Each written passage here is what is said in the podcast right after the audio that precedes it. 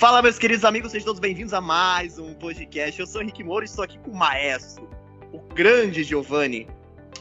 Brava gente brasileira, nananã, temos civil. E estou aqui também com aquele um outro moço sagrado aqui no podcast também, Gabriel Leal. Caralho, monstro Continua a sagrado. musiquinha, pô, continua a musiquinha. Eu não lembro, cara. Porra, meu, que isso? Pô, eu lembro do que é Marcha Soldado Cabelo de Papel, a única coisa. Ah, caralho, cara... Dá um oi pro pessoal, Gabriel, aí. Boa noite a todos, que estudou em colégio público, TV Laranja. Ok. Estamos recebendo convidados muito especiais. Estamos recebendo o Machado. E aí, pessoal, salve, salve. Estamos recebendo o William Bobato. Eu, e aí, gente? Tudo bem? Tudo certinho? Tranquilo? E estamos recebendo o Elo. Oi, pessoal. É, independência ou morte? Vou falar também uma, uma frase aí, marcante. E aí, ó, pô. Alguém me acompanhou. Aí sim. Que segundo a jornalista Bacana. da CNN tá escrito na bandeira do Brasil. Na verdade, É não, aí. né? Mas sim. É, Mas ela né? falou que tá escrito isso. Ah, ela falou? Não Falou. tava sabendo dessa. Falou, ela, a jornalista da CNN falou que na bandeira do Brasil está escrito independência ou morte. Falei, opa, Legal. eu Parabéns. acho que até eu que não fiz história, eu sei que não tá. Parabéns aos envolvidos. A bandeira brasileira está escrito independência ou morte. Sejam bem-vindos. É, Eu vou começar com você, William, já que você é o historiador aqui com a gente. Vamos começar falando um pouco sobre o descobrimento do Brasil, William. O que, que você tem para falar com a gente aí? Como é que foi isso daí? O que, que acontecia lá na Europa? Por que, que vieram parar aqui? Fizeram uma cagada, desviaram o trânsito? Como é que foi isso? Então, né, vamos indo começando já muito bem, fazendo essa questão, né? Eu trabalho com os alunos, né? Eu como professor, tudo mais, mas eu trabalho já, até mesmo os materiais didáticos aí estão aparecendo com parênteses, né? Descoberta do Brasil. A gente sabe que na verdade foi uma invasão, né? O pessoal que está mais é, focado aí no, nas questões históricas também, pô, de certa forma, pode concordar aí, né? Foi mais uma invasão, os... porque a Terra já pertencia a um grupo, né? A um povo.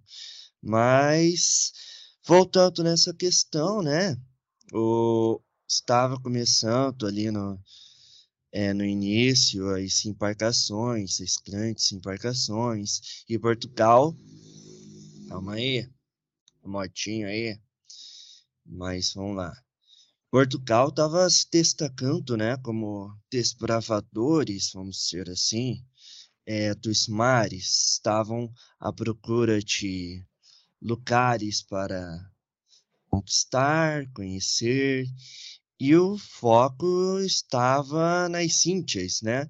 Só que talvez o o nosso queridíssimo Pedro Álvares Cabral levou o Júnior, filhinho dele, e o Júnior estava brincando com o com os comandos ali, com a bússola, e acabou que e por questões também do, do, do tempo, do clima, é, houve um um quando me fugiu a palavra Legal. Mudança de rota.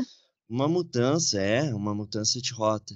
Então, acabou-se que foi encontrado, eles chegaram ao, ao Brasil, né? O território, na verdade, que inicialmente começou a se chamar como Terra de Santa Cruz.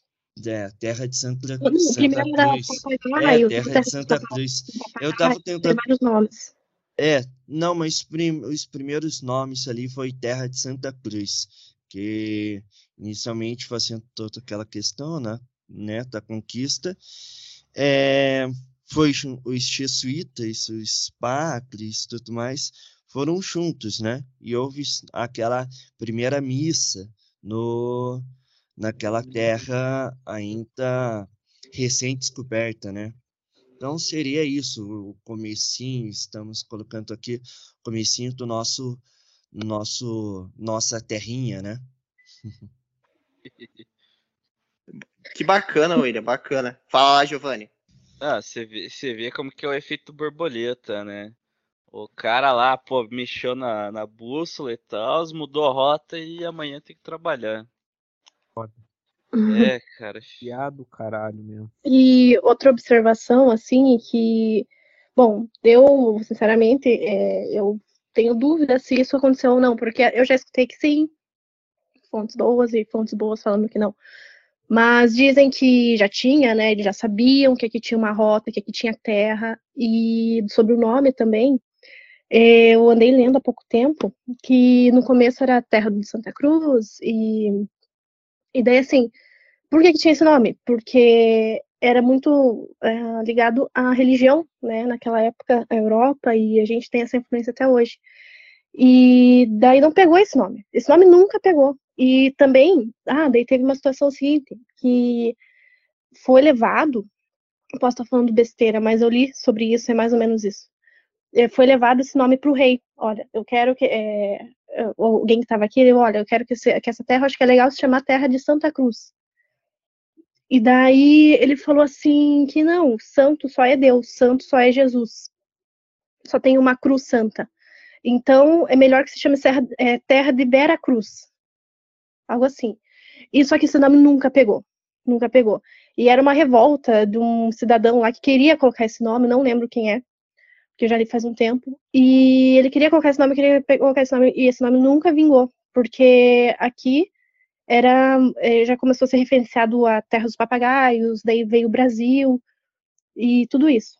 Pois é, é interessante que o, o termo, o próprio termo Brasil, ele não era em relação ao, ao território, era sempre foi tido como a árvore, o pau-brasil, e, e o termo brasileiro, ele foi originalmente dado a quem fazia a extração do pau-brasil. Sim. Isso. Isso mesmo. E é interessante porque no Brasil, é, o termo, igual você falou, brasileiro, é, se refere ao trabalhador, a quem trabalhava com o pau-brasil. E isso é diferente em outros lugares. É, tem lugares assim que o final assim não se refere a quem trabalhava, tipo, se refere assim a de outra maneira, assim, a, a, quem, a quem nasceu nessa terra. Mas aqui no Brasil, um, do- um dos poucos lugares no mundo que tem esse que a gente, o nosso nosso termo a gente é brasileiro é em referência ao trabalhar com o pau-brasil. Isso aí. Que bacana, não sabia disso, Elô. Bacana essa informação. É, pegando o gancho, dando uma machado aqui para nossa conversa, como é que funciona? Você tem assim informação de como funcionava a educação naquela época para, é, para os índios, para o próprio pessoal que chegava aqui, como é que funcionava, Machado? Então, meu caro Henrique, na verdade, é, nesse último período aí, né? Na verdade, no momento eu estou de férias, mas eu tive, é, último período lá na faculdade, um módulo chamado Fundamentos e Estruturas da Educação, onde a gente pegou um pouco dessa parte histórica da educação no Brasil. É, ela está presente no livro do Dermeval Saviani, né? História das Ideias Pedagógicas no Brasil, que é dividido em quatro períodos. E eu, a partir da leitura desse livro, fiz uma síntese, sabe? E a minha ideia é, é uma, uma parte dessa síntese, até para estruturar aqui e para que todo mundo possa entender, né, exatamente o que é discutido. Então, inicialmente aí nesse nesse livro, nessa obra, bem assim densa, complexa, e também já foi premiada com o prêmio Jabuti em 2008, se eu não me engano. Ela inicia ali no primeiro período com a chegada né, do Tomé de Souza, então ela inicia com, com, com esse contexto, o primeiro governador-geral do Brasil, é, Colônia, em 1549, trazendo consigo os primeiros jesuítas, cujo grupo era constituído né, por quatro padres e dois irmãos chefiados por Manuel da Nóbrega. O início, né, fundamentalmente, da educação no Brasil pode ser definido em três aspectos principais a, a colonização, caracterizado pela posse e exploração das terras, a catequese, com o processo de difusão e conversão dos colonizados, e a aculturação, que eh, representa a tentativa de modificação cultural dos indígenas através do sincretismo, né?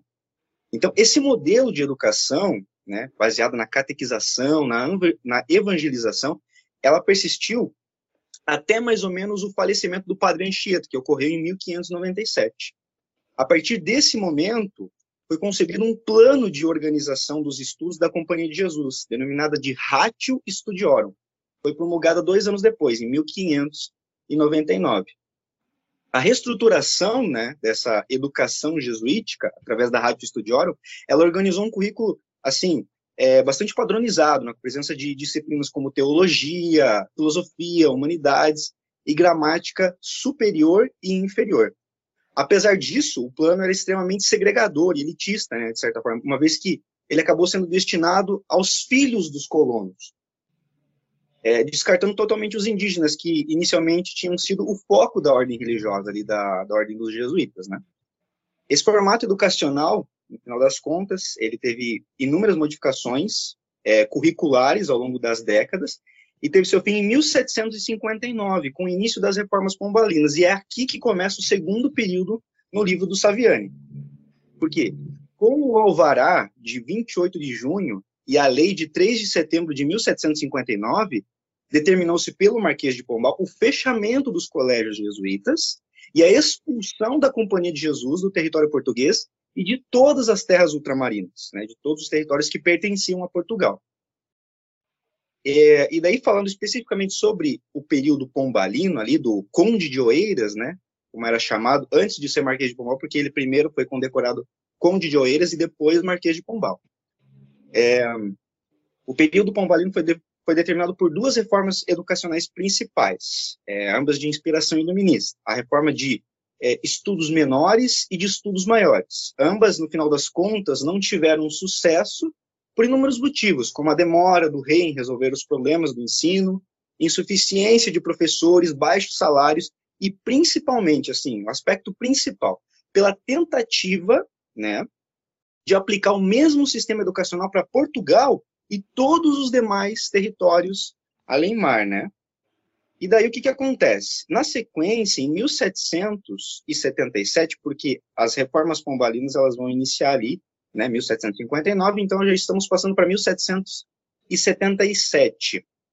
Com a morte do Dom José I, sua filha, Dona Maria, mãe do Dom João VI, assume poder e Pombal acaba sendo demitido né, e condenado pela coroa à pena de desterro, que é exílio. Com, a fim, né, da, com o fim da era pombalina, no final das contas, ocorreu novamente um retorno dos religiosos ao magistério, né? mas, é, diferentemente do tempo jesuítico, é, a monarquia tinha o total controle do ensino, não mais os jesuítas, não mais a ordem religiosa. Além disso, nesse período você tem destaque para outras, outras três reformas interessantes, que ocorreram depois da proclamação da República, depois da independência do Brasil.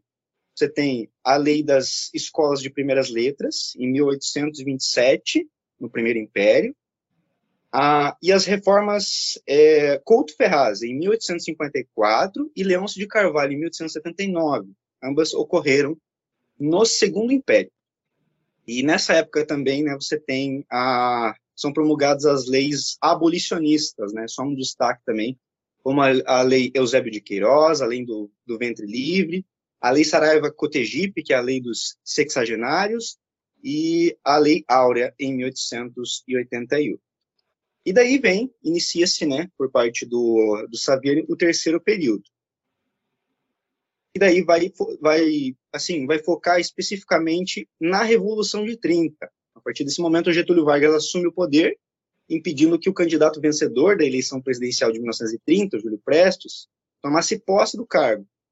E aí, essa terceira década do século XX, no Brasil, foi caracterizado, né, é, por intenso avanço da urbanização e industrialização, além do início das práticas keynesianas, especialmente é, após a queda da Bolsa de Valores de Nova York em 1929. No que se refere à educação especificamente, o governo Vargas ele é reconhecido por duas reformas importantes, a Francisco Campos e a Capanema. Através da, da reforma Francisco Campos, você tem a criação do Conselho Nacional de Educação, CNE, você tem também a constituição e organização é, do ensino secundário e também o restabelecimento do ensino religioso nas escolas, por meio de três decretos. E daí as reformas Capanema, instituídas por Gustavo Capanema, que era ministro do Vargas, elas foram baixadas mediante a oito decretos. Alguns deles instituíram ali o Senai, o Senac, algumas leis orgânicas do ensino é, comercial também. E nessa época, a gente tem também a questão do movimento de renovação pedagógica, o escola novismo, que defendia especialmente a reconstrução educacional dos sistemas públicos. Ele teve, né, como um dos principais representantes o Anísio Teixeira, que havia sido diretor-geral da Instrução Pública do Distrito Federal, em 1931, participou da criação da Universidade do Distrito Federal em 1935, atuou como conselheiro de Educação Superior da Unesco em 1946 e 1947, e foi secretário-geral da CAPES em 1951. E agora, gente, assim, só para finalizar, né, é, a minha fala, eu entro no quarto período, que é o último período é, do livro do, do Saviani. Ele, enfim, tem outros detalhes ao longo do livro, além desses que eu estou passando para vocês, mas a ideia é sintetizar mesmo, é não ser é, tão maçante. Quarto período, né, esse último período da, educação segundo Saviani, está relacionado inicialmente à época do, do nacional desenvolvimentismo no Brasil. Destaque especial para o governo do JK, né, Juscelino Kubitschek, em 1956 e 1961. Propiciou uma abertura econômica ao país, ao capital externo, através do processo de industrialização. Mas antes do início da década de 50, em 1948, começa a ser constituída a comissão para o anteprojeto da LDB. O que é a LDB? Lei de Diretrizes e Bases cujos debates estenderam durante os anos de 1950 e se encerraram em 20 de dezembro de 1961, com a aprovação da primeira lei de, de diretrizes e bases da educação nacional, né? a primeira LDB. Porém, com o, o golpe civil militar, em 1964, são realizados os acordos ou pactos MEC-USAID, foram feitos entre o Ministério da Educação, né, o MEC, e a United States Agency for International Development, a USAID, uma organização dos Estados Unidos. Nesse pacto, o Brasil basicamente copiou o sistema educacional estadunidense. Então, essa reprodução, ela ocorreu através da renomeação dos cursos e das séries e alteração dos seus respectivos períodos de duração. Além disso, as disciplinas, né, é, como filosofia, latim e educação política, foram eliminadas do currículo para serem substituídas por educação moral e cívica. A, ao longo da ditadura, é, foram promulgadas três leis de diretrizes e bases tá, da educação nacional que deram sustentação para as modificações que eu citei anteriormente. São elas LDB 5.540 de 1968, LDB 5.692 de 1971 e LDB 7040 de 1982. Depois dessas três leis, é, você tem outras duas. Isso após o período da ditadura, né, pós 1985. Você tem LDB 9131 de 1995, que instituiu o novo CNE, o novo Conselho Nacional de Educação, e você tem também é, o LDB 9394 de 1996, que na verdade é o último, né? E estabeleceu a normativa da educação nacional, a, o Pacto Federativo também, né? Estabelecendo as responsabilidades específicas para cada um dos entes federados e estabeleceu, né, além de tudo isso, a, as, as modalidades da educação, as novas modalidades da educação, educação indígena, educação quilombola e etc. Então, esses são alguns destaques do livro então, dessa perspectiva histórica. É, pelo que eu sei, é, vão, a princípio vai ter uma segunda versão do livro aí do Saviani, trazendo a, o contexto histórico da educação mais recente no Brasil, né, pós é, anos 2000. Então, esse é um resuminho que eu trouxe para é, auxiliar aí nos debates, nas, nas discussões. É isso, gente. Bacana, Machado. Como é que é o nome do livro? História das Ideias Pedagógicas no Brasil, do Dermeval Saviano.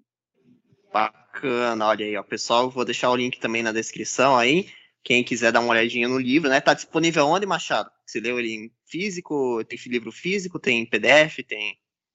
É, eu consegui esse livro é, na biblioteca da UFPR, né, então eu tô com ele aqui, Mas eu tenho uma versão em PDF que eu posso encaminhar aí para o pessoal. Olha aí, quem quiser, é, vamos, eu vou depois dar uma pesquisada, ver se também tem por Kindle também, também é interessante hoje, né? É, os livros digitais, os e-books. Mas bacana, cara, muito legal isso que você comentou pra gente, a questão do Getúlio Vargas, que trouxe o SESC, o SENAC, né? Isso foi bem, bem bacana. É bem interessante mesmo toda essa parte. Realmente, muitas informações eu não sabia, até que você mencionou aqui. Bem bacana, cara. É, todas essas informações. Gabriel Leal, tá na escuta? É, eu só queria comentar. Opa, pode falar, pode falar. Desculpe. Desculpe. Eu só queria comentar que realmente é bem interessante esse estudo de. É, tem muita coisa, assim. É, nossa história, né? Ela não é só uh, o que a gente costuma só ver assim na, nos livros, que é realmente relada a história de Portugal que veio para cá, os, escravidão, né? Que tipo é realmente muito relevante, mas é, tudo isso é, reflete em várias partes e realmente a educação é um exemplo que é, no começo, assim, poucas pessoas tinham acesso, quase ninguém, depois foi, é, assim, sempre caminhando a passos muito lentos, e ainda a educação, assim, ela, ela perece muito, e por mais que tenha, assim, essas, essas, uh, esses movimentos, né, essas coisas que o governo cria, né, em teoria, né, todo mundo tem que estudar, todo mundo tem que estar numa escola, mas mesmo assim, tem muita gente que ainda não consegue estudar, que tem dificuldades, que realmente não consegue, tem que dar prioridade a outras coisas da vida. Então, é algo assim que, infelizmente, é, o Brasil, assim, no geral, não dá atenção e a educação é algo muito importante, porque é a base de tudo. E lembrando também que a gente agora vai mudar, né, o nosso modelo de ensino médio e, e é uma polêmica isso daí. É, a quem vai contra, tem gente que é a favor, mas é, realmente vai mudar bastante coisa, assim, com o ensino médio, que agora basicamente vai ser mais direcionado às áreas, por exemplo, uma pessoa que já viu lá no comecinho, lá na, na, no, na adolescência, na pré-adolescência, acha que quer ser engenheiro. Então, ali vai ser a chance da pessoa ir se encaminhando para ser engenheiro. Mas a educação é algo assim que tem que realmente assim, dar atenção, porque o negócio no Brasil é complicado. Tem todos esses movimentos aí de pra, de lei para cada um estudar, mas na teoria tem muita gente que ainda não estuda, que não consegue, que tem que trabalhar, que tem que dar prioridade em outras coisas e não consegue e simplesmente estudar. Sim, é, é, bem, é bem esse o caminho. A gente sabe que existe um Brasil no papel e um Brasil na realidade, né? É, e como você propriamente você comentou dessa mudança do ensino médio, isso para mim é um sinal claro de que uh, tá sendo estão sendo percebidas algumas coisas que anteriormente o pessoal não dava não dava atenção. É, eu concordo com essas mudanças em partes, algumas sim, outras não. E eu sempre achei que assim é, o modelo de ensino médio que era pregado anteriormente, eu achava assim, sinceramente, é, isso eu estou falando em escola pública, tá? É importante a gente frisar isso, porque essa eu como, eu como uma pessoa que estudou em, tanto em escola pública quanto em escola particular, sim, eu sei que a diferença ela é abismal. É, o ensino médio, ele não, eu não via como algo que realmente agregava na formação de, de cidadão, por exemplo, digamos assim. É, obviamente, ele tem ali as matérias importantes, não é, não é esse o meu ponto. Uh, mas a maneira em que era abordado esse ensino médio, eu acho que ela era meio errônea. Como ali o próprio Machado falou, deu uma explicação show de bola pra gente aí, né, sobre esse contexto geral. E um dos problemas que eu vejo na educação brasileira é, é tentar achar a solução olhando para fora. É achar o, o, o, achar o modelo de ensino que vai funcionar no Brasil, pegando lá nos Estados Unidos, ou seja, lá onde for, que também é, eu imagino que é, é uma questão a gente considerar também, porque é o cara que controla a, a educação num país, querendo ou não, ele está controlando é, a próxima geração de eleitor, né? Então é, é, um fator a se considerar também nesses projetos de renovação de, de uhum. modelo educacional. Uhum. E, e, eu vejo que falta muito essa questão de formação cívica, né? Como é que forma o que é ser cidadão no Brasil? E eu acho que é um negócio que a escola tinha que sim abordar. Né? Então não estou falando que ah, não, não é importante o cara ter um curso profissionalizante no ensino médio. Não, não é isso, mas né, eu acho que falta muito essa parte cultural nas escolas. E aí fica batendo sempre naquela tecla, pô, era português, matemática, português, matemática, português, matemática. Aí o pessoal ia, fazia teste, via que não estava dando resultado, fazia o quê? Botava mais português, matemática, mais português, matemática. E aí, por exemplo, a hora de história, geografia, outras coisas, elas acabavam ficando em segundo plano. Indo mais ainda, né, uma formação mais, tipo, mais voltada à cidadania, nem, nem se considerava, né? Então, é, é, às vezes parece que é um buraco que está ficando cada vez mais fundo, mas só de pelo menos estarem tentando mudar, eu já acho que é um sinal positivo. Alguma, alguém em algum momento viu e falou, ó, acho que é. talvez a gente tenha que rever alguma coisa. Se vai mudar para melhor, aí é outra história, né? É, tomara que melhore tudo. Toda a situação aí da educação aí, porque é complicado, né? A gente vê assim muita muita desistência, ainda mais assim por conta da pandemia, teve muita desistência. E também tem a situação de que é aquela velha história, né, que uh, a gente, o nosso conhecimento, ele é medido por provas, né? E tem que ser medido de alguma maneira, né? E a prova é o que tá aí, né, para ser para testar, né? Se a pessoa sabe ou não, ou não aquele assunto. Mas não é a única maneira de, de, de conhecimento que existe, não pode ser colocado no papel. Eu, na minha opinião, assim, tem muita coisa assim que é inexplor... É, que não é explorado assim nas pessoas. A parte artística, principalmente a parte artística, sabe? Eu acho isso daí que devia ser explorado assim, a parte esportiva. Isso daí as pessoas não dão muita importância, eu acho, no geral. E é algo assim que é muito importante assim para a cabeça da pessoa, para o desenvolvimento, para é um conjunto, sabe? É, exatamente. A gente não precisa falar é, objetivamente da parte da formação artística como artista.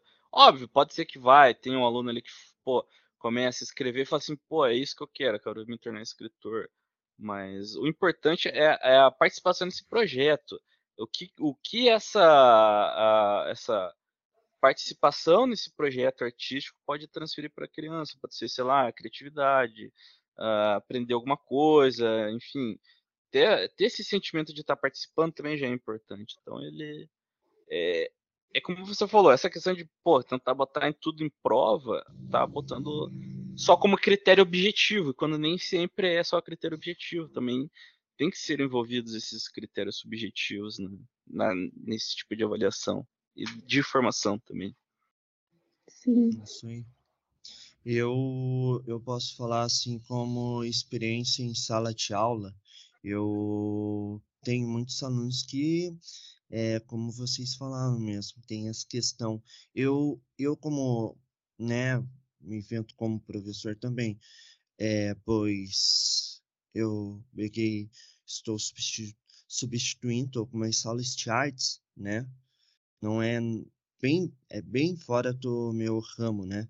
Mas é, as aulas de artes eu vejo assim que eu particularmente trabalho muito a criatividade dos alunos e é uma coisa que ainda tem muito muita muito muitas poucas pessoas que têm ainda essa questão aflorada ao meu ver todo mundo nasce criativo. Só que durante as experiências que vamos levando, e até mesmo com questão, às vezes, de um sistema, é, uma forma avaliativa muito focada em pontos, você é medido por base de notas. Você é uma nota. É, então, não vem depois, então, essa questão de criatividade, a forma de pensar, é até mesmo a forma de reagir a uma um momento capcioso ou algo do tipo assim, sabe? Ah, o aluno ele ah, falando também em questão de avaliação, né? Eu desenvolvi uma avaliação com um aluno meu que eu sentei com ele é, ele não, não foi nem um pouco bem na parte escrita, mas na parte oral ele me deu um show. Então é isso. É, o professor também ter o olhar. É, professor, né, maior parte do, pelo menos os, os colegas da, das escolas que eu estou trabalhando, né, são, tem um olhar bem a fundo, assim, nessa questão de trabalhar melhor as avaliações, né, é, e identificar, às vezes, essas questões dos alunos. Tem alunos que são bons na escrita, tem alunos que são bons na, na parte oral, tem alunos que são bons na parte criativa. Então, são diversos tipos de é, pessoas é, a se trabalhar. O professor, ele trabalha com pessoas. Então, acho que essa é a questão. Nunca é naquele sistema quase como se fosse robocinho, sabe? Com a cabeça baixa ali na mesa.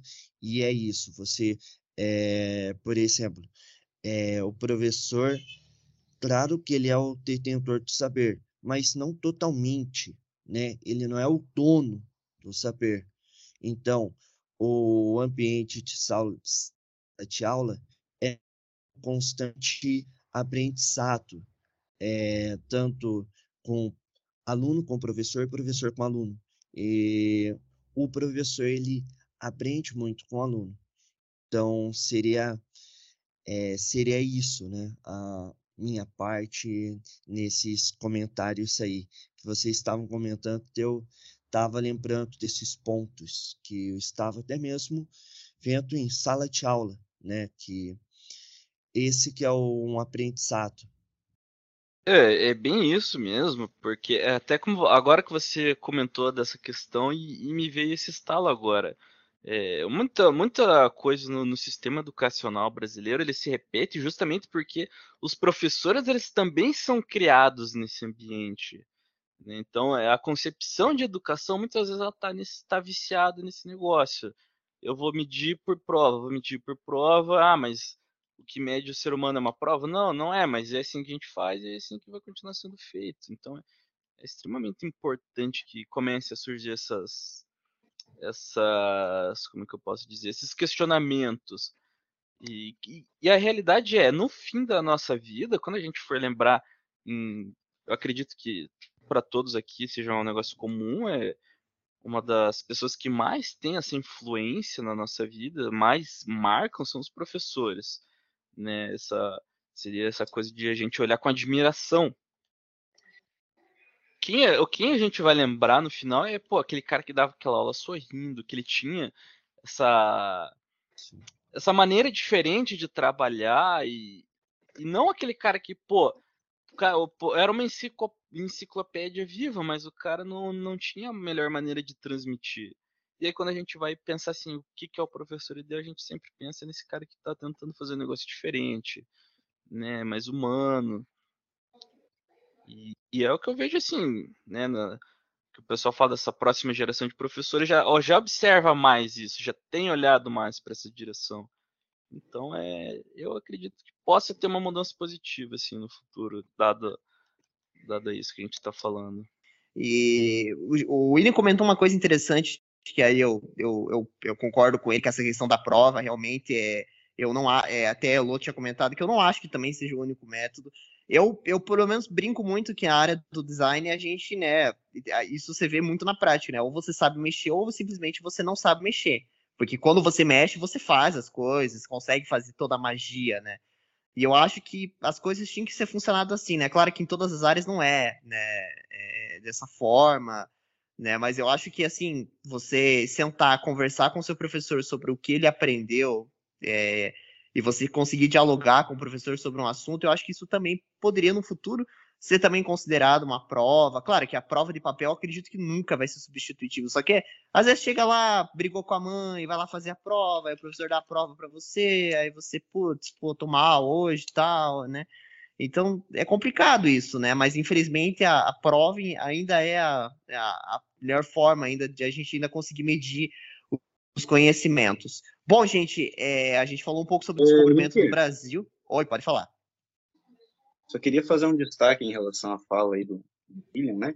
Ele comentou alguns pontos bem importantes mesmo, né? O primeiro, questão das demandas que ele está tendo em relação a outras disciplinas que não estão diretamente associadas à formação dele. Isso é uma realidade, né? e que, dentro da minha perspectiva, representa um gigantesco retrocesso, por quê?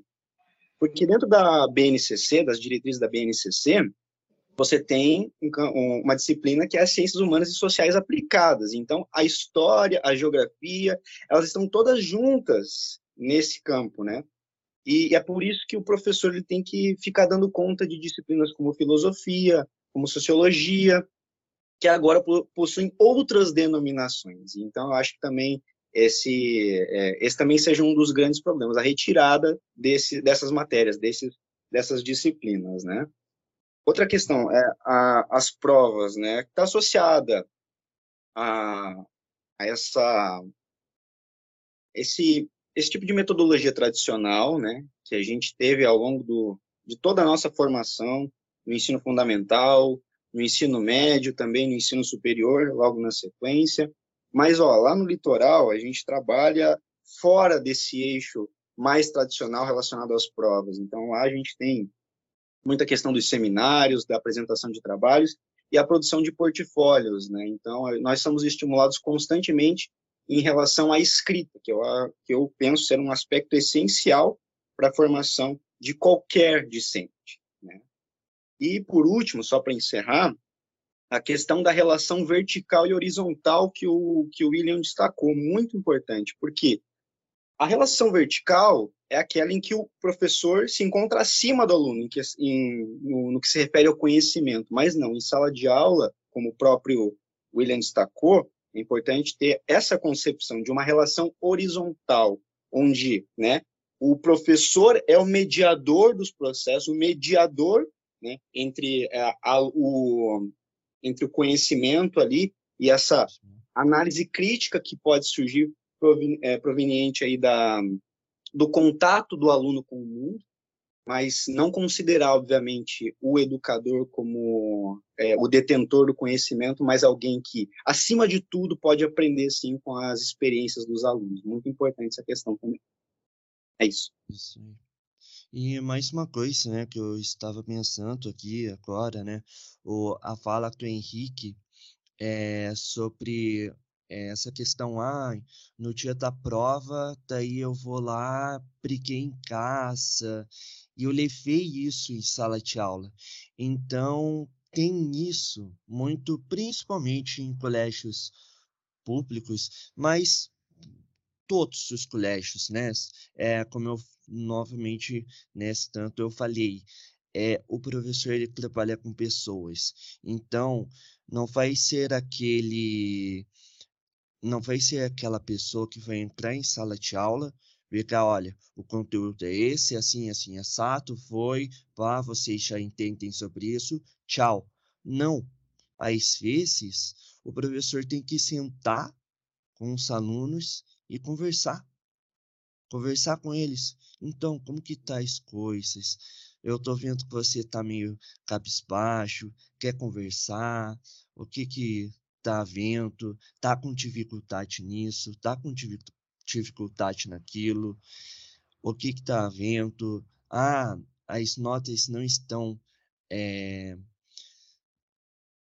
tendo um feedback positivo, então o professor vai lá trabalhar com a equipe pedagógica, é, às vezes até entrar em contato com a família, primeiramente com o aluno, né, ou daí depois com a família. Então, esse também é o trabalho do professor, não é só aquela coisa, o, o conteúdo é esse, estudem e pronto. Não, tem essa questão também humana, né? Não, eu só ia dizer que é isso mesmo, né? Essa sensibilidade que você precisa ter né, no contato com o aluno, entender que por, por trás da, daquele educando existe uma história de vida, existem desafios que ele enfrenta cotidianamente. Então, dentro do processo pedagógico, a gente tem que entender é, é, esses contextos diferentes, essas realidades diferentes que são enfrentadas pelos alunos. É isso. Queria saber só de você, né, para a gente também é, gravar também a sua opinião aqui. O que, que você acha que precisa melhorar nesse. O que, que você acha assim? Você acha que gostou desse novo ensino médio? Achou legal? Achou que é mais. Achou que é mais a sua cara? O que, que você acha? Discorda? O que, que você comenta lá pra gente?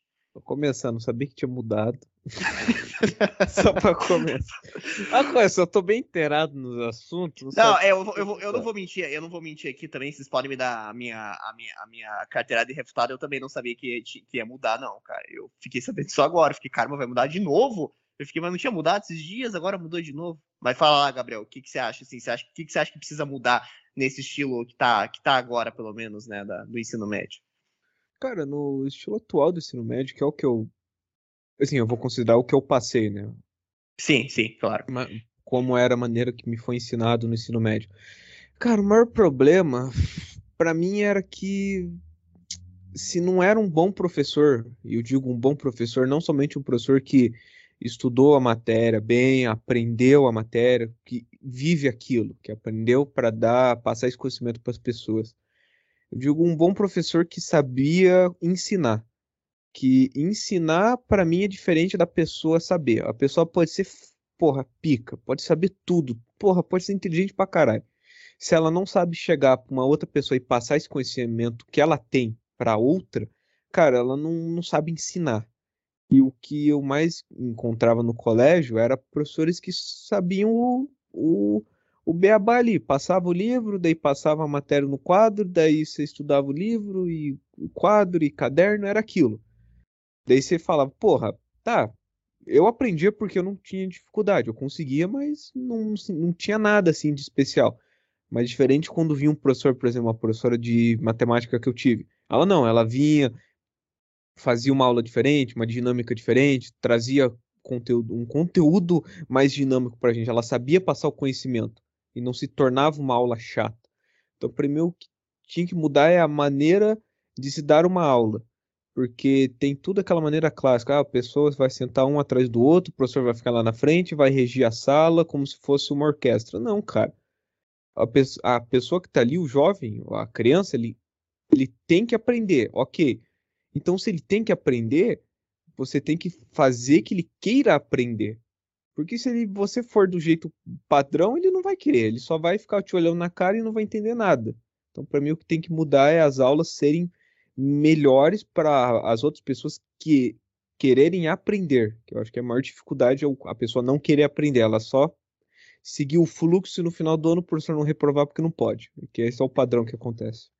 É, é aquela história, né? É, quando a gente fala em escola a partir de nota, ele passa aquela visão de que o negócio do estudo é bater meta.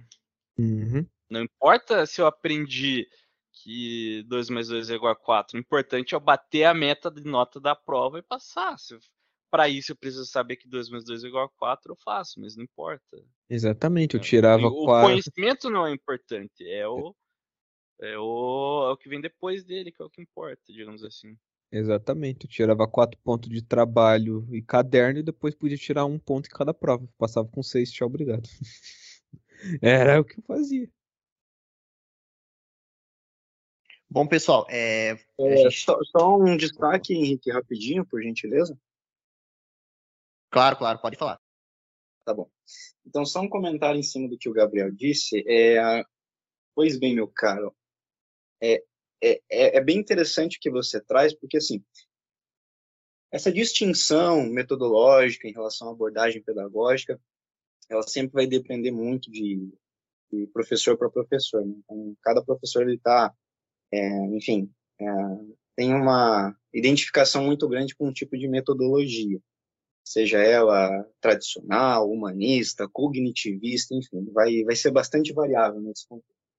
Mas o problema, né, que eu trago dentro dessa questão do ensino médio, assim, já, já pegando o gancho, para mim está relacionado ao objetivo final dele, que é passar no, nos vestibulares ou, no final das contas, é, acessar o mercado de trabalho. Por quê?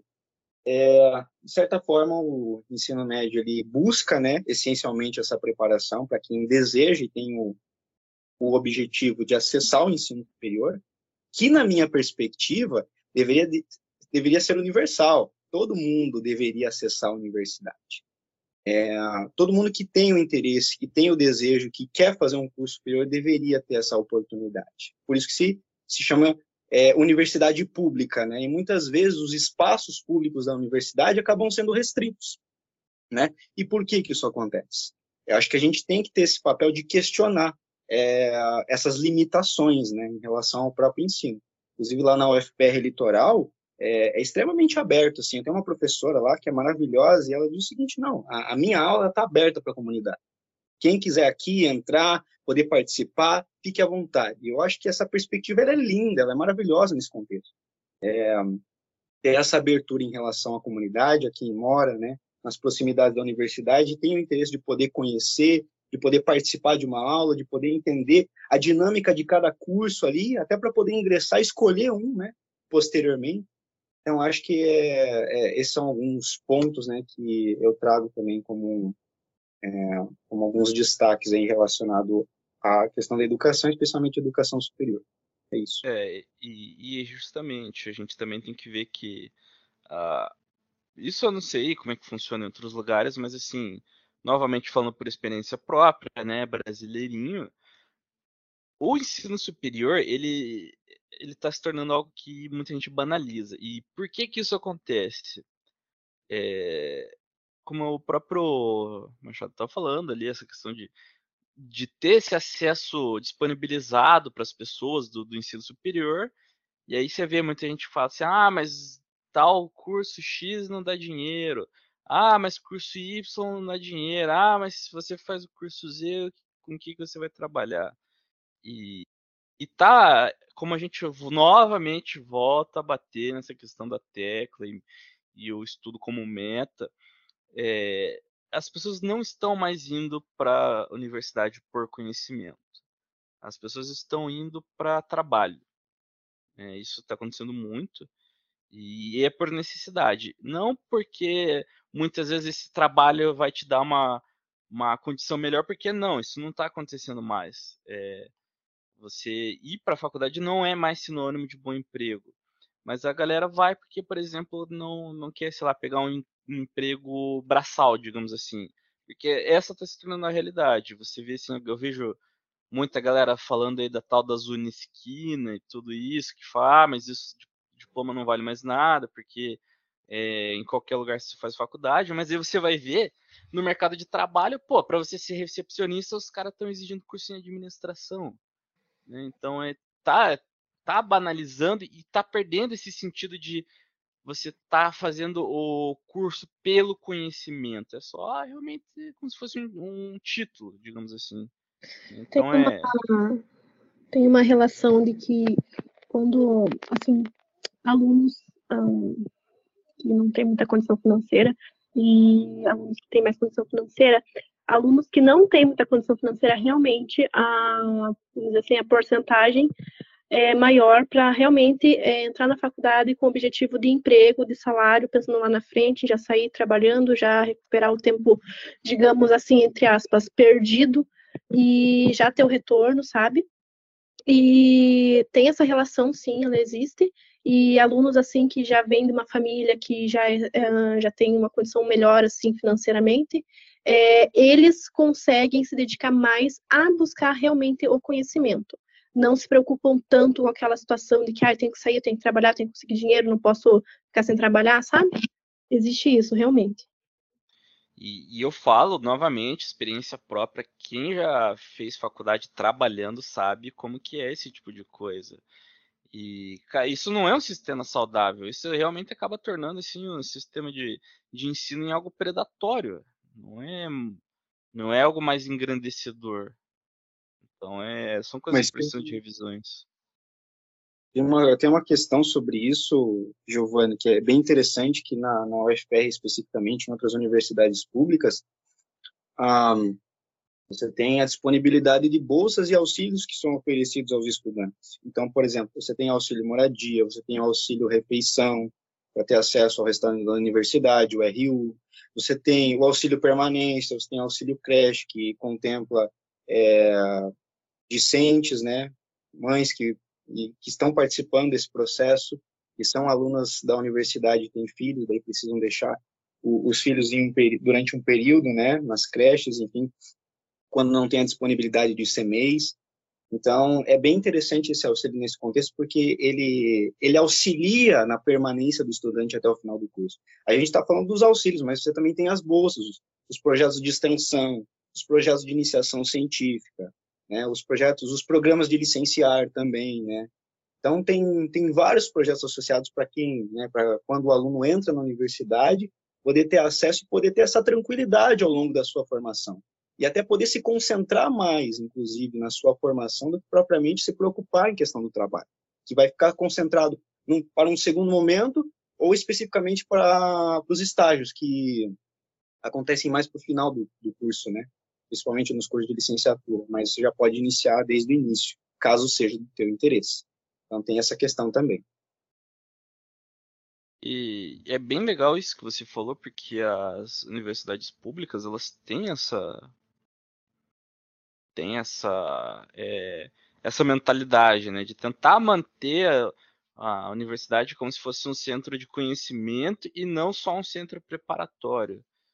É, mas e, e assim, eu não sei se isso acontece com você, tá? Mas é, a gente até faz, mas em tom de piada, obviamente. Mas tem gente que leva a sério realmente ver esse pessoal, ah, pô, tá na, na, na faculdade, tá fazendo projeto de pesquisa, o cara tá, mas o que, que você faz? Aí você fala, pô, mas o cara acabou de falar que tá fazendo pesquisa, como assim, o que, que o cara faz? Tipo, não tem essa valorização desses projetos, eles são vistos como se fosse algo tipo, ah, tá enrolando. Ah, se você é um engenheiro bom, por que, que você não vai trabalhar na, sei lá, na Volkswagen? Por que, que você tá fazendo pesquisa, né? Tem, tem essa, essa mentalidade de, de, o, o, que, o que é o objetivo único é arranjar um emprego. Não, não tem outro. Não existe outra usabilidade para o conhecimento adquirido. Bom, falar, Gabriel, faça um momento capcioso que eu tenho uma perguntinha capciosa. Eu tinha preparado outra coisa, mas já pensei na minha pergunta. Vai lá. É, momento educação? Não. Momento capcioso! Uh! Falar. Só vez lá, Gabriel, vai lá. Uh, não, acho que já foi, pô. Já, já tá foi. Ah. Hoje eu não vou fazer. Obrigado. Oh, Gabriel, cumpriu minha única função, você cumpriu. Obrigado. Oxi. Então tá bom. Então tá. Gente, eu... falar da história, sei lá, veio na cabeça agora. A história e educação. É, recomendo, assim, para quem estiver ouvindo o podcast. É, o Colégio Estadual do Paraná, ele é muito interessante, assim, porque ele meio assim que é um colégio, né? Não meio não, ele é um colégio, lógico, mas ele tem muita história é, por trás dele. Leiam, assim, sobre, é, sobre o momento dessa construção, tanto que, é, uma curiosidade, o Colégio Estadual do Paraná, ele é, tem uma, um colégio à parte. Então, vamos, é, resumindo, assim, é, para deixar mais simples, todos os colégios do Paraná que assim estão sobre o domínio estadual, eles têm regras estaduais, todos eles, e são regras para todos. O colégio estadual, ele é o único colégio que ele sai um pouco disso. Ele é assim, vamos dizer assim, autônomo. E por quê? Porque ele foi o primeiro colégio. A história da construção deles, não me engano, foi lá pela segunda, é, perto da Segunda Guerra Mundial. Assim, ele, gente, ele tem um abrigo para assim, para ser caso tipo tivesse algum ataque aéreo, algo assim. Pelo menos era a história eu estudava lá e tinha essa tinha essa história. Que realmente lá embaixo assim tem tipo um um subsolo super assim, fechado, sabe? Super um esconderijo mesmo. Gente, a biblioteca daquele colégio é enorme para quem gosta de ler, para quem gosta assim de biblioteca, de aquele, aquele ambiente assim, sabe, bem, bem assim para quem gosta de leitura. Aquela biblioteca é incrível, ela é enorme assim, ela é silenciosa, isso é importante, né, para ser uma biblioteca. Livros assim antigos, bem antigos, você encontra assim nas prateleiras que você consegue ir lá, você olha, porque é tanto livro que tem, tão antigo. Vai lá, fuça lá uma prateleira qualquer, você acha assim livros de tá escrito ah, de tal pessoa para tal pessoa, ano mil, 1970, 60, por aí vai. É muito interessante para quem gosta assim da parte da educação e para quem gosta assim da história e, né, mora, né, aqui na região de Curitiba, né? E é um lugar que está perto, lá tem o planetário, é, que é muito interessante, eu acho que já que é aberto para a comunidade. É meio difícil ter horário lá naquele lugar, lá para o planetário. Eu, quando estudei lá, eu só consegui uma vez, para vocês terem uma ideia, mas vale a pena. Eles têm o, o grupo de astronomia também, que é bem interessante. Então, para quem gosta disso, recomendo. Que bacana, ó, bem legal isso aí. Eu vou marcar um passeio lá, marcar o pessoal da gente de ir lá, e aí depois bater um, vamos fazer um videozinho lá, vai ser show de bola, hein? Eu vou dar uma pesquisada nisso aí. E assim, pô, legal isso aí. É, Machado, você conhece ou não? Ah, então teve recentemente uma saída de campo lá da UFPR, lá, lá do litoral, né? para este planetário, mas eu estava em uma outra saída, então eu tenho que aproveitar as minhas férias aqui em Curitiba, eu cheguei ontem, né, para poder fazer essa, essa visita. Uhum. É, Opa! Pode falar, pode falar, Elo, desculpe. Não, é, é bem interessante, assim, na verdade eu esqueci o que eu ia falar, gente. Mas Não, aqui. Veio outra, outro lugar também. Não era isso que eu ia falar, mas eu lembrei agora aquele por perto que eu nunca fui, tô falando, mas dizem que é muito bom, nunca fui. É o Museu da Segunda Guerra Mundial também, que tem aqui. É tudo assim, coisas assim, perto da gente. Que às vezes a gente tem uma ideia assim, que, ai, é, coisas. Eu, eu falo por mim, tá? Eu tenho aquela coisa assim, ai, museu de verdade, museu assim do Brasil, assim, tem coisa assim do Brasil, e realmente tem sentido é mais lá para parte onde teve, onde a família real estava. Realmente.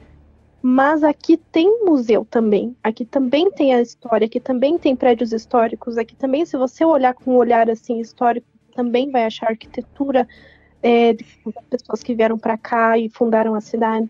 Então, é bem interessante. Não era isso que eu ia falar, mas é, é também interessante, assim, para quem escuta, começar a olhar assim com esse olhar histórico, porque é aquela história se a gente não conhece nosso passado, a gente, eh, tudo do nosso passado é, vai, ter, vai refletir no nosso futuro. A gente tem que conhecer o nosso passado para a gente saber as decisões que tomar, para a gente não falar assim, é, às vezes besteira até, sabe? Porque a gente está sujeito a isso. Sim, gente... não cometer os mesmos erros também, né? É, eu digo por mim, não tô dizendo, nossa. Mas assim, a gente é não cometer os mesmos erros, porque muita coisa já aconteceu, a gente pode pegar como exemplo, né? E se acontecer de novo, a gente não pode daí dizer, ah, eu não sabia que isso ia acontecer, não, mas, poxa, já aconteceu igual. É... Então é isso. Aproveitando o gancho aqui, né, é, essa questão do olhar histórico, eu trabalho muito em sala de aula sobre isso, o olhar histórico para a cidade mesmo, para a cidade, para o estado. O estado do Paraná tem tanta coisa, tanta coisa, tanto é, tanta informação, se você se aprofundar nas pesquisas, conhecer, né, sobre o, a história do estado, você vai se surpreender. É, na Lapa, por exemplo, que tem o que houve o cerco Talapa, uma batalha, né, ali, que tem o museu, né, Talapa, é, que tenha que tem todas as informações sobre a história do, desse cerco, dessa batalha aí. É, é, Antonina, Lapa, é, Morretes são cidades que realmente vivem a história e até determinados lugares eu como, como historiador às vezes está uma, uma pena às vezes de perdermos é, essas oportunidades, assim, o, o valor do patrimônio histórico às vezes não é vacinada, sabe? Ou eu acho que também é necessário essa questão trabalhar sobre o patrimônio histórico da cidade, que é importante. É, muito importante. E ensinar também as futuras gerações a preservar isso, né? Uh, além do meio ambiente e tudo, mas também preservar a nossa história, né, que é muito importante. E, e lembrei que ia falar, gente, rapidinho. É, para quem assim trabalha com educação, estuda, é, lá no Colégio Estadual do Paraná eles abrem espaço para estagiários, tá? Então, assim, claro que é um processo super, hiper, mega burocrático pela internet. Não vou, não vou mentir tanto que eu já tentei fazer isso e não consegui, Mas por que, que eu não consegui? Porque era um tempo assim limitado que eu tinha que conseguir esse, entrar lá para fazer o estágio. Mas se eu tivesse tempo mai, maior, tempo mais livre, assim, um prazo maior para entrar lá para fazer o, o, tal do estágio, é, daria certo. Então, assim, é um lugar muito interessante para fazer estágio. É, não só lá, mas outros colégios também. Cada colégio vai, ser, vai ter sua experiência. Mas como eu falei anteriormente, é o Colégio Estadual do Paraná, ele é um colégio assim à parte dos demais colégios do Paraná. Então, ele é muito interessante por causa disso. E tirando também a parte histórica lá que eu comentei. Bom, é, para a gente prosseguir no nosso momento capcioso aqui, é, só lembrando que hoje era para a gente fazer um podcast sobre história do Brasil. A gente vai ter um podcast sobre história do Brasil, vou depois remarcar com todo mundo. Inclusive, é, era para estarmos aqui com outro professor de história, esse já, já, já formado, da aula para pessoas do ensino médio, professor Gilbert, né, de João Pessoa, olha só, professor de Pernambuco. Ele me mandou um WhatsApp que ele não ia conseguir participar porque tinha bebido todas no dia seguinte. ele falou assim, um ponto com dor de cabeça. Ele falou: Não, eu falei, não, tranquilo, você tá com dor de cabeça, melhoras. Então a gente vai ter esse podcast com o professor Gilbert em breve, né? É, ele se dispôs a gravar com a gente. Cara, muito divertido, assim. Se ele estivesse aqui, vocês iam curtir muito ele. Tenho certeza que quando ele vier aqui, vocês vão se divertir muito com ele. A gente foi hoje pro lado mais da educação. E já prosseguindo nesse tema da educação, né? Pra gente dar uma descontraída um pouquinho aqui, né? Pra gente falar um pouco de umas coisas mais sossegadas. Tá chegando o futuro, né? Tá chegando aí as eleições, né? Não sabemos quem vai ainda governar o país. Mas a gente. É. é, é, só não vamos tentar ser polêmica aí. Esse que é um tema tranquilo, Henrique? Não, não, pera lá, pera lá, pera, calma, calma. Calma, não fiz a pergunta, gente. Calma, calma, calma. Não, não vou falar de eleição aqui, não. Fiquem tranquilos. Mas tá chegando uma coisa que. O que, que tá chegando, Giovanni, além das eleições? Copa. Fale pra gente.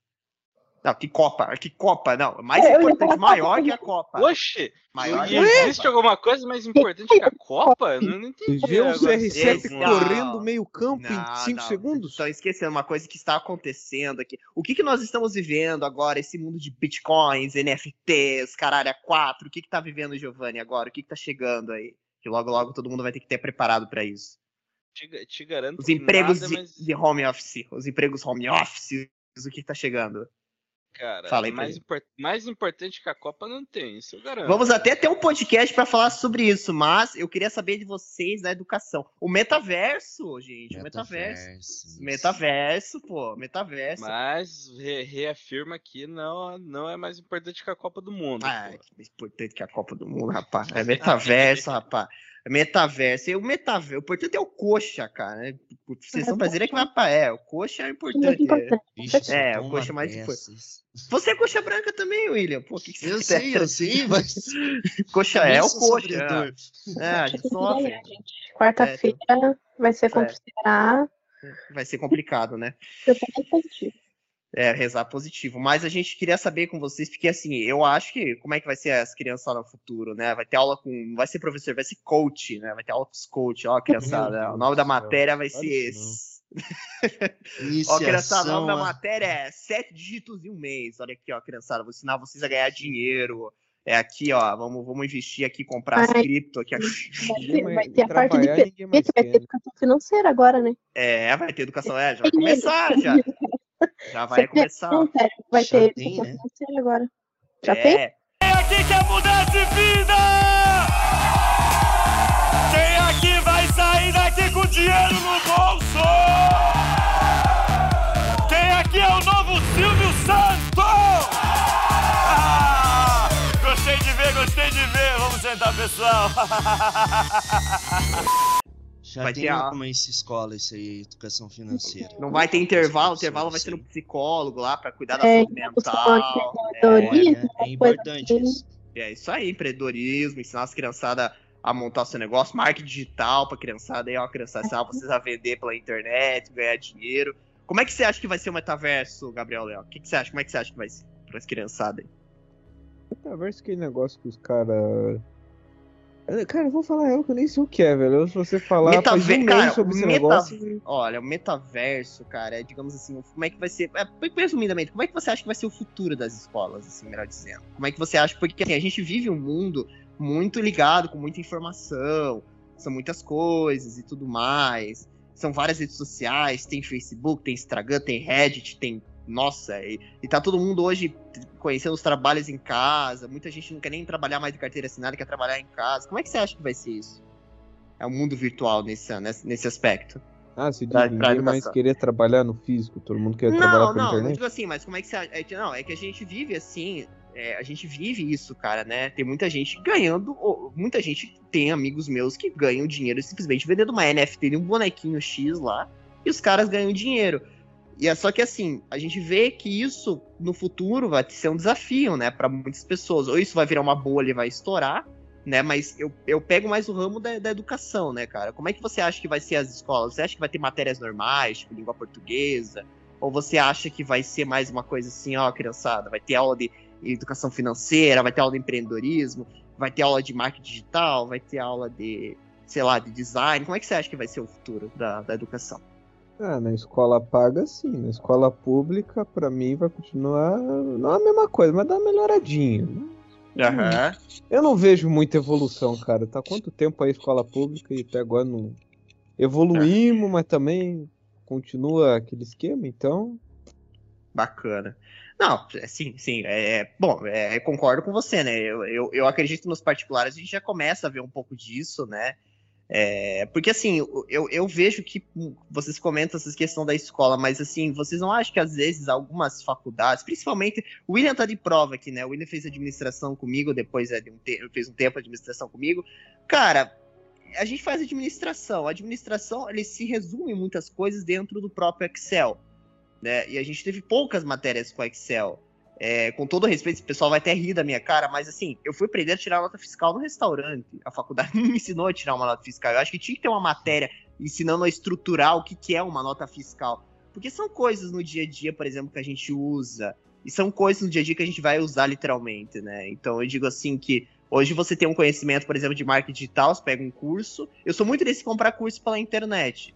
Mas a gente vê que sempre tem umas opiniões contrárias, porque tem muita gente hoje que bate de frente com as universidades. Fala assim, não, vocês, vocês ensinam quatro anos, o cara vai lá compra, por exemplo, um curso de marketing digital, o cara começa a investir, ganha dinheiro, e sinceramente, às vezes o cara tá ganhando mais do que uma pessoa que é formada. E a gente vê isso já na prática, em algumas, em determinados casos. Nem todos os casos, né? Porque a gente sabe que não é bem assim também chegar lá apavorando. Mas o que, que vocês acham disso? Giovanni, o que, que você acha? Cara, é, eu vou falar aqui já logo de cara, eu sou extremamente pessimista com essa questão do metaverso. Pessimista? É, cara, primeiro que assim, é o plot do Matrix, né? É isso aí. E, e aí tem outra questão que eu não vejo a galera abordando isso, mas, cara, é, qual que é a diferença do, do metaverso para a internet, por exemplo? É, óbvio, a gente tem os provedores de internet que são pagos em si, mas ninguém é dono da internet, né? E quando a gente está falando em metaverso, a gente está falando em estar entrando num território de uma empresa, digamos assim. E, cara, essa empresa, se eles precisarem te tornar refém de uma tecnologia para eles lucrarem, eles vão te tornar refém. Eles não vão pensar duas vezes em fazer isso. Né? Então eu sou, eu sou extremamente pessimista por questões assim. é, a gente vai estar entrando num território que não é nosso. A gente, quando a gente fala em metaverso, como você mesmo está falando em NFT, cara, isso são coisas que elas pregam uma escassez que não existe. É uma escassez artificial. Eles vão, e se necessário, eles vão usar isso. né? Então eu não, não tenho muito, não vejo muito com olhos muito positivos isso no- no Uhum. desenvolvimento humano. Aí Uhum. profissional, obviamente, né? Como você falou, é, essa questão de, ah, pô, o cara vai lá e compra o curso e, e aí tá falando, ah, porque eu vou fazer faculdade? É aquilo que a gente tava falando agora há pouco. Essa, essa visão de que o conhecimento ele só vale se você for trabalhar com isso. Se você não for trabalhar, dane-se. Eu vou ficar o dia inteiro, sei lá, assistindo É, Netflix. Isso que eu vejo de muitos brasileiros, assim, se você, se você entrar principalmente em redes sociais, você vê assim, ah, o cara, ah, comprei o curso X. é, Claro que isso também às vezes é mera propaganda, né? A gente também não vai estipular que todas as pessoas que compraram o curso ficaram É, ricas. Se o cara, É. se o cara vier aqui e falar, pô, eu fiquei rico, eu em um mês. fiz- é, Eu fiz o curso de trade, eu fiquei milionário. Desculpa. É, não, é, é, o cara que virou o, bar- o barco já partiu, né? Acho que É, sim, sim. época. Não, é, mas a gente vê assim, que ter pessoas que conquistam a independência financeira, claro, é um conhecimento, claro que é. Só que a gente vê que essas pessoas elas fazem, depois elas. É, claro que isso também vem com uma questão da educação, porque é, a pessoa simplesmente se antena em um assunto, ela consegue se dar bem naquele assunto e não se importa com os outros, porque, cara, me dei bem com aqui, é isso que eu estudei, é isso que eu ganhei dinheiro, não, por que, que eu vou fazer mais outra coisa? É, né? Tipo, exatamente. Uh, é o que a gente estava comentando, essa questão do cara só estar tá estudando por necessidade. Sim, sim, exatamente. Não engrandecimento do conhecimento. Uhum. Não, é interessante essa, essa sua análise. E você, Lu, o que, que você acha de, sobre isso? Olha, então, é, eu também não estou muito por dentro do que é exatamente metaverso, mas uh, se é relacionado à tecnologia, eu acredito assim que a educação, a sala de aula, ela vai ter cada vez mais tecnologia dentro dela. Então, vai acabar essa história até de professor proibir celular, porque não vai dar conta. E, e isso é bom. Eu acho assim que a tecnologia, é, as coisas, a gente tem que assim se virar do jeito que dá, né? Vamos dizer assim, né? Na, claro, na medida do possível, do possível.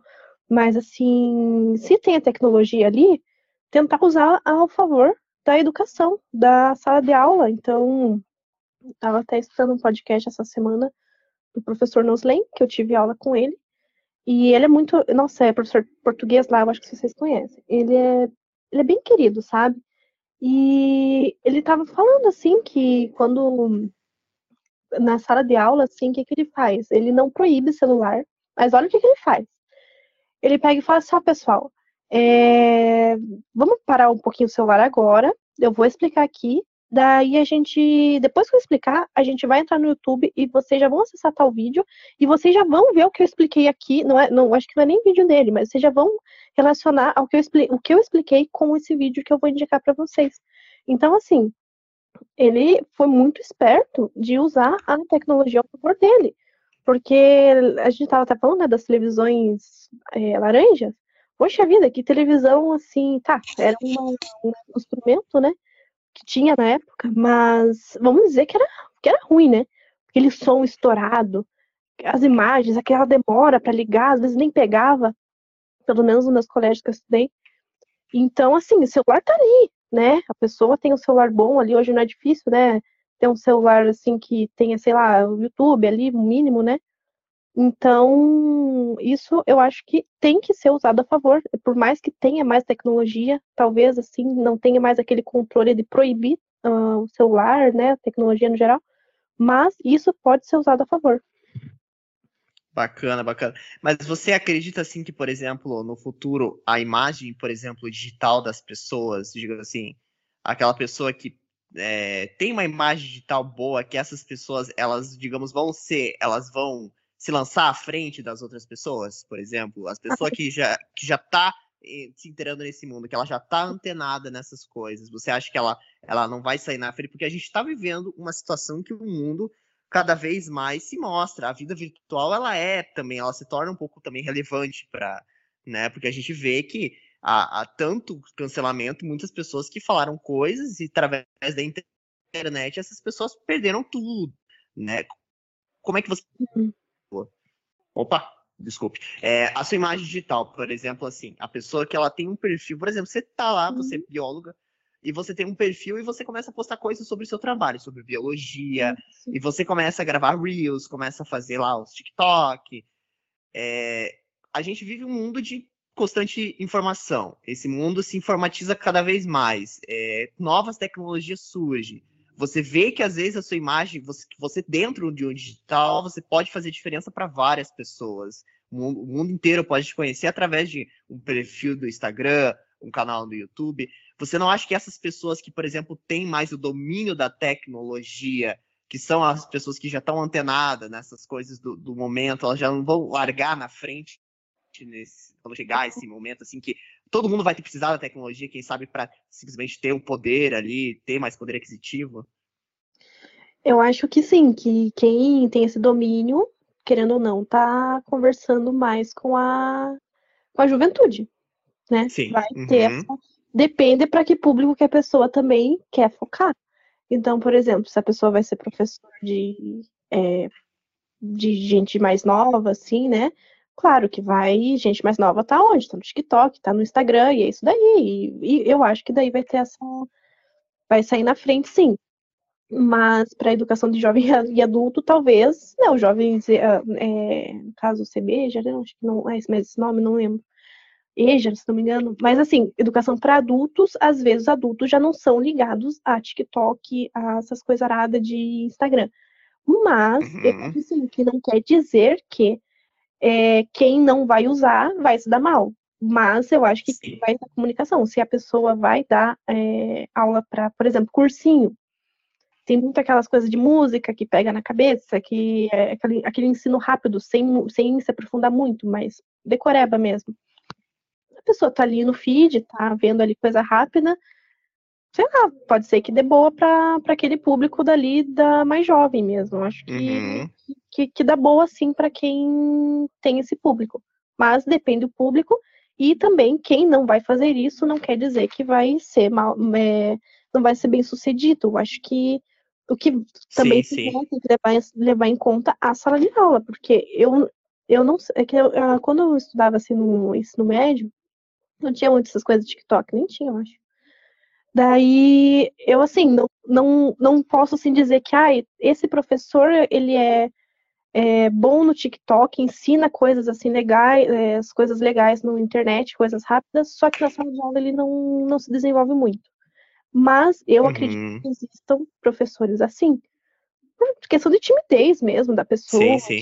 Tá assim na frente da câmera, ela não é tímida, e na sala de aula ela é um pouco mais tímida pode acontecer isso. E daí o Sim. outro professor vai se dar melhor na sala de aula. Eu acho que, que, que pode acontecer, mas não quer dizer que isso seja assim, não é porque a pessoa faz isso que vai estar no TikTok, por exemplo, ela vai ser melhor, eu acho. Uhum. Não, bacana, assim, interessante seu ponto de vista. É, Machado. É, Machado, eu ia te perguntar o seguinte: você no futuro quer ser professor, né? Só uma pergunta: o William é professor, o Machado você quer ser professor, né, Machado? É, eu vou começar com o período de estágios ano que vem, então oficialmente eu vou ter as primeiras aulas. Ah, bacana. E você, Lu, também quer ser professora? É, na verdade, eu não penso em ser professora, mas eu acho muito bonita a profissão. Assim, uhum. eu admiro o professor, mas eu não penso em ser professora. Vai, vai seguir o caminho do bacharel, no caso? Sim, mas eu faço licenciatura também. É, faz os dois, né? É que ainda uhum. não foi dividido na UFPR, né? Porque a princípio você vai ter que escolher entre um dos dois agora. Então, eu poderia escolher, só que eu eu quero fazer, sabe, a licenciatura, eu gosto assim na parte de educação, só que eu não pretendo ser professora. Se eu for algum dia, tudo bem, mas não pretendo. Acho muito bonita a profissão. É, Machado, perguntando um pouco para você, pegando uma outra. Eu tô pegando pegando questões assim, é, pessoal, não, não, é que, não é que eu concordo, mas pegando questões que a gente pelo menos percebe que isso, são coisas que o metaverso prega. O metaverso, ele é, como falou, a questão da tecnologia. A gente teve uma pandemia agora, em que muitas pessoas tiveram que aprender home office, né? E uhum. para muitas pessoas foi difícil, outras pessoas foram maravilhoso, né? Eu, por exemplo, amo estudar em casa, eu acho que é, a questão, por exemplo, se você comprar um curso, ah, hoje não estou bem, você pode se poupar de hoje não fazer uma coisa, outro dia você ir lá fazer. Diferentemente, às vezes, de uma faculdade, às vezes que você fica, ah, tem que fazer a grade horária, e às vezes você se obriga. É, queria saber de você, como é que você vê? Você acredita que no futuro as crianças poderão, assim, é, ter aula em casa, é, ter essa questão dessa flexibilidade maior? No home office ou no, na questão de, da, do ensino? Ou você acha que não, que, que, o ensino tradicional ele tem que ser pregado? O que, que você acha sobre isso? Então, cara, eu acho que a tua pergunta está mais relacionada ao que a gente chama de homeschooling, né? Isso, isso. Uhum, exatamente.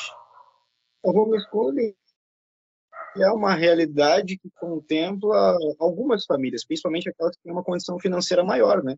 É, uhum. Infelizmente, é, a, aqueles que já não têm uma condição tão favorável assim, tem que se utilizar das escolas públicas para poder ter esse processo de formação. Uhum. Então, não acho que, que, o homeschooling ele vai se tornar universal, não. Eu acredito que a gente tem, assim, o um ensino presencial muito forte ainda uh, durante muito, muito tempo. Uhum. Mas por exemplo, se, se a, a gente já teve casos aí de, de, né, isso faz algum tempo, acho que foi o ensino municipal, ah, de estarem disponibilizando, né, às vezes tablets, enfim. Você acredita que é possível no futuro, talvez próximo, o governo até, sim, esse, esse ensino ser portado para as crianças de menor renda, o ensino híbrido ou o próprio home office? Ou você acha que não, que realmente não vai substituir o ensino presencial? O que, que você acha sobre isso, Olha, Machado? Depende, ó, sendo bem sincero, depende da, da perspectiva do governante, né? Eu acho, Uhum. que, acho que isso está muito associado a uma, uma questão de privatização da educação, de certa forma. Então, eu, Uhum. vai depender muito da perspectiva político-ideológica é, do, do governante que tomar posição em relação a essas modificações, essas transformações. Mas eu acredito no, na, na tecnologia, né, nos equipamentos tecnológicos, no VR, né, no metaverso, como um recurso didático muito interessante, né, para diversas aulas, para diversos contextos dentro da escola. Agora, Sim. uma substituição do professor, do docente, eu acho que não vai acontecer. Não acho, não. Não vai Uhum. acontecer em minha perspectiva. É, o professor permanece forte ainda. Tem até um texto que eu escrevi há um tempo atrás. Se houver a possibilidade, eu gostaria de fazer a leitura. E está associado um pouco essa essa questão da, das profissões, algumas que serão extintas, outras que porventura é, se adaptaram né, essa ideia do, do, do- da internet, do cyberspace e tudo mais. Então, é, acho bem interessante é, essa discussão e debater diferentes. Bacana, bacana. É, a gente tinha recebido, né, até semana passada, só, só antes da gente encerrar, é, uma visita de um candidato do Novo, que até tinha comentado uma proposta interessante sobre a educação, né, que as salas de aula estavam muito cheias, de começar também a, a- a ofertar crianças, assim, por exemplo, o governo, que o governo acha que uma criança, mais ou menos no ensino, é, uma criança pro, pro governo, ele vai custar, custa dois mil reais por mês é, por exemplo, numa, no ensino privado, ela custaria um pouco menos. O governo começar a custear também, é, talvez alguns, mas quando a, a, a capacidade das escolas estiverem num, limite, começar a custear crianças nos ensinos privados também. Isso seria, para o governo, talvez seria positivo, na opinião dele, porque talvez, ah, por exemplo, a escola está cheia de criança, vai ter que construir outra escola. Em vez disso, não precisa. Custeia as crianças e assim é, prioriza também e incentiva também as escolas privadas, que também não estão numa, numa condição fácil, as escolas privadas também vivem é, uma, uma situação de déficit também por conta, as mensalidades são muito caras, a gente vive um governo, as pessoas também mais em crise, né, então é, seria uma forma também do governo encontrar de, de custear, a, a, a- ajudar a, a escola privada a se manter, né, talvez custeando alguns alunos, não digo todos, né, mas ah, eu estou com a capacidade lotada nessa escola. Os próximos alunos a gente pode é, fazer uma parceria com a escola X e custear os custos dele lá. Em vez de construir uma outra escola, tem que fazer concurso público para construir é, novas, novas escolas, né? Então é, um do, é uma das propostas que ele tinha trazido para a gente, né? E é uma das coisas que eu acho, sim, também que é, isso também estava no metaverso, assim, de ter essa questão de sempre estar tá poupando, né, os custos, né? Mas é, são coisas assim que, que a gente para para pensar, às vezes pode ser bom, às vezes pode não ser, né? Porque isso também né, não, não gera tanto emprego para os professores na área pública, tem diversos controversos, enfim. Mas eu queria agradecer Mas, a presença. É, mas só um último comentário, Henrique. Pode Só falar. Só para fechar. Acho que o problema de propostas como essa, só uma, um, um contraponto mesmo, é o seguinte: muitas vezes a educação ela é vista como um processo de como é, agora esqueci o termo. Ela é, ela é sempre vista como algo que vai custar ela vai gerar um certo problema é, que vai ter muito custo que vai ter muita demanda. Então ela nunca acaba não sendo vista de modo geral como um investimento que é como ela deveria ser vista verdadeiramente. Uhum, Sim, sim, claro. Um investimento para o futuro, de certa forma. Então, é, penso nessa questão como um contraponto em relação a essa, é, esse processo de é, educação à distância, que é muito válida, dependendo do contexto, né? A gente se utilizou dela durante a pandemia, foi muito importante para a continu, continuação do processo de formação, tanto na, nas escolas públicas, é, nas escolas particulares e também dentro das universidades. Nós vivemos, né, nós que estamos aí, é, participando dos processos formativos, vivemos né, esse período bastante dentro da é. educação de mas ela como realidade, eu, eu penso num, num grande problema. É verdade. É que tem que também lembrar que a, sobre a educação à distância para talvez alunos que não tenham condições de todo dia na, na escola, tem que lembrar que faz parte do ensino, do, da aprendizagem, a, a convivência com os outros alunos. E, e, isso é importante porque a criança ela está crescendo numa sociedade, ela vai sempre ter relações com pessoas, e isso até o final da vida. Então, isso é importante e isso não, não, não pode se privar isso da criança. Eu sei que ah, talvez assim, em casos extremos, eu entendi que foi a ideia, mas isso teria que ser é, contornado, na verdade, como ao invés de fazer o ensino em casa, é, investir mesmo na, no transporte, então, dessa criança para aula. Pra, se o problema for o transporte, então que tenha transporte. Se o problema for a distância, então que, né, faça uma escola mais perto. Eu sei que é, né, fazer uma escola, né, uhum. dependendo do governo, né, eles não fazem, né, com certeza. Só que é algo para se pensar que a relação com os outros alunos, com os colegas, é importante para o desenvolvimento do aluno. Então, trabalhos em grupo, tudo isso daí, é, conversar, trocar experiências, falar como que, ah, na tua casa é assim, na minha é assim, que acontece as coisas. Também, assim, a situação de que muitas crianças, às vezes, estão no ambiente da casa e a família não é estruturada, então tem brigas na casa, tem, às vezes, situações que a criança ela quer se desligar, ela não pode só ficar dentro de casa. Sim, sim, claro. Ela precisa, ela precisa assim, conversar, ter, saber que tem um mundo lá uhum, fora. Sim, então, sim. Por mais que tenha essas situações, realmente existem, né? Situações que a criança não consegue, às vezes, é, fica difícil para a aula, mas o que, que. Essa é a parte que o governo que, uh, tem que entrar, tem que uhum. ali, tem que fornecer um transporte, tem que fornecer escola, tem que fornecer a estrutura para a criança poder estudar e, né, ficar em paz, né, só estudar mesmo. Sim, sim. Não, bacana, bacana a visão de vocês, né? É claro que eu coloco aqui algumas visões que ah, isso foram algumas teorias, né? Que eu já li, né? E claro que tem vários contrapontos. Isso não, não, eu acredito como se falaram, não se aplica. Tem n casos, cada caso é um caso, depende muito do contexto geral, né? Mas a gente falando em nível Brasil, realmente, é, é, a gente sabe que a situação não, não é muito, é um pouco complicado no Brasil, né? Mas assim, queria agradecer ao William, que já não está mais aqui entre nós, né? Não morreu, mas, mas já se deu uma saída, né? Eu queria agradecer o Machado e queria agradecer a Elo. É, foi muito legal a conversa hoje, né? Como eu falei, foi para um outro tema totalmente diferente. Mas nós vamos ter. Oi, pode falar. Eu que agradeço. Valeu, valeu. E vamos. Só vou, é, eu só vou fazer os avisos finais é, falar um pouquinho do, dos próximos convidados. Só antes, a gente vai ter um podcast sobre a história do Brasil com o professor Gilbert, de João Pessoa, acho que é João Pessoa, se eu não estou enganado. Ele vai estar tá aqui com a gente. Oi?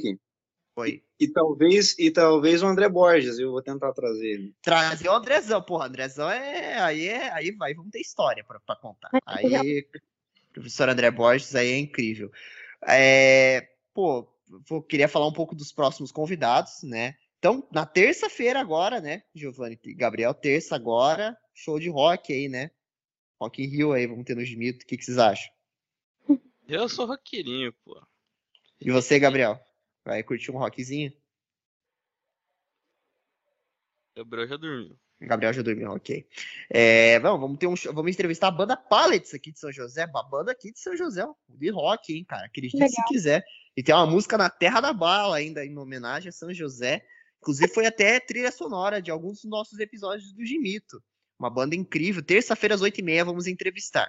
Já a gente já no domingo a gente entrevista um podcast que aí vem um, um tema aí que é que muita gente aí tem controvérsia. A gente vai entrevistar uma escritora de livro de romance. Ela está escrevendo um livro de romance. Ela vai estar tá aqui conversando com a gente. Vai falar um pouco sobre relacionamento. Não vai ter como não fugir desse tema. Falando no, no próximo aí no próximo dia 25, né? E aí a gente vai ter o Dimito na a, a, princípio está fechado para o Dimito estar na W3 Experience, né? Vamos ter um podcast aí que vai ser gravado aí pelo Discord. Ainda não foi me falar das datas, mas a gente vai gravar juntamente com a, a galera do W3 Experience, um evento aí também de tecnologia de metaverso, né? Para a gente vai participar junto, que vai ser bem legal. E no sábado, dia 1 nós temos um podcast sobre How I Met Your Mother, né? Quem gosta da série né, participe, que vai ser bem legal, juntamente com a Bel aqui também vai estar aqui com a gente, o Pedrão, né, lembra do Pedro lá do Senhor dos Anéis. E é isso, né, gente, né, eu queria mais uma vez agradecer a presença de cada um de vocês, muito obrigado mesmo, né, foi um tema bem legal, foi bem bacana, foi muito produtiva a conversa hoje, né, semana, terça-feira agora, né, semana que vem, terça-feira a gente se encontra daqui dois dias aí, para entrevistar uma banda de rock, né? Segunda, terça, tem show de rock aqui no Gimito. E é isso, pessoal. Vamos ficando por aqui. Até a próxima. Tchau, tchau. Obrigada. Valeu. Tamo junto.